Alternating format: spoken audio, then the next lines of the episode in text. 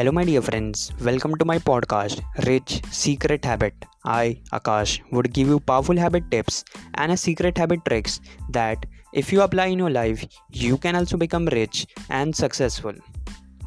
In the previous podcast, I have described about the process for getting up early and setting up an alarm. Now, since we have set up an alarm to wake up, do we generally wake up? Is the question here.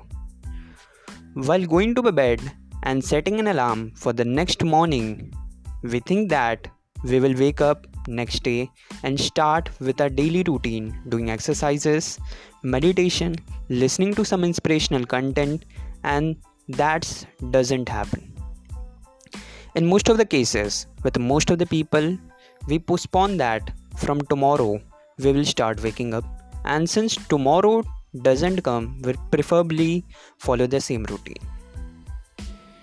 There is a possibility when setting an alarm. First, when the alarm rings in the morning, alarm continues to go and we are in a deep sleep state. And the nearby people us wakes up, but the guy who set an alarm continues to sleep and in a state of slumber. And therefore I call that guy as a sleepers.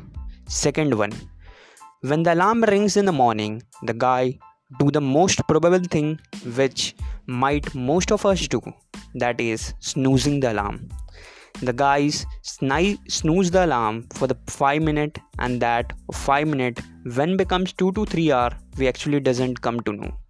And therefore i call that person as a snoozers. Third one when the alarm rings the guy instantly wakes up and switch off the alarm and continues sitting in their bed though completely confused lost, asking themselves, Why did I set the alarm? Now go back to sleep again. And therefore, I call this guy as a followers. Fourth one When the alarm rings, the guy simply wakes up, revise their goals in the mind, and develop some positive visualization about her dreams and try to work toward it. And therefore, I call them as a wakers. These are the guys who are really passionate to wake up, do follow their routine, which ultimately makes them achievers. And therefore, ask yourself genuinely in which category you are lying. Are you not playing safe because tough situation doesn't last for long, but the tough people do last? So I recommend you to be in a category of achievers but not in the sleepers, snoozers or followers. So, snoozing the alarm makes your mindset affect. You get into a wrong path or postponing your work or task, and in the long way, it can ruin your ultimate life.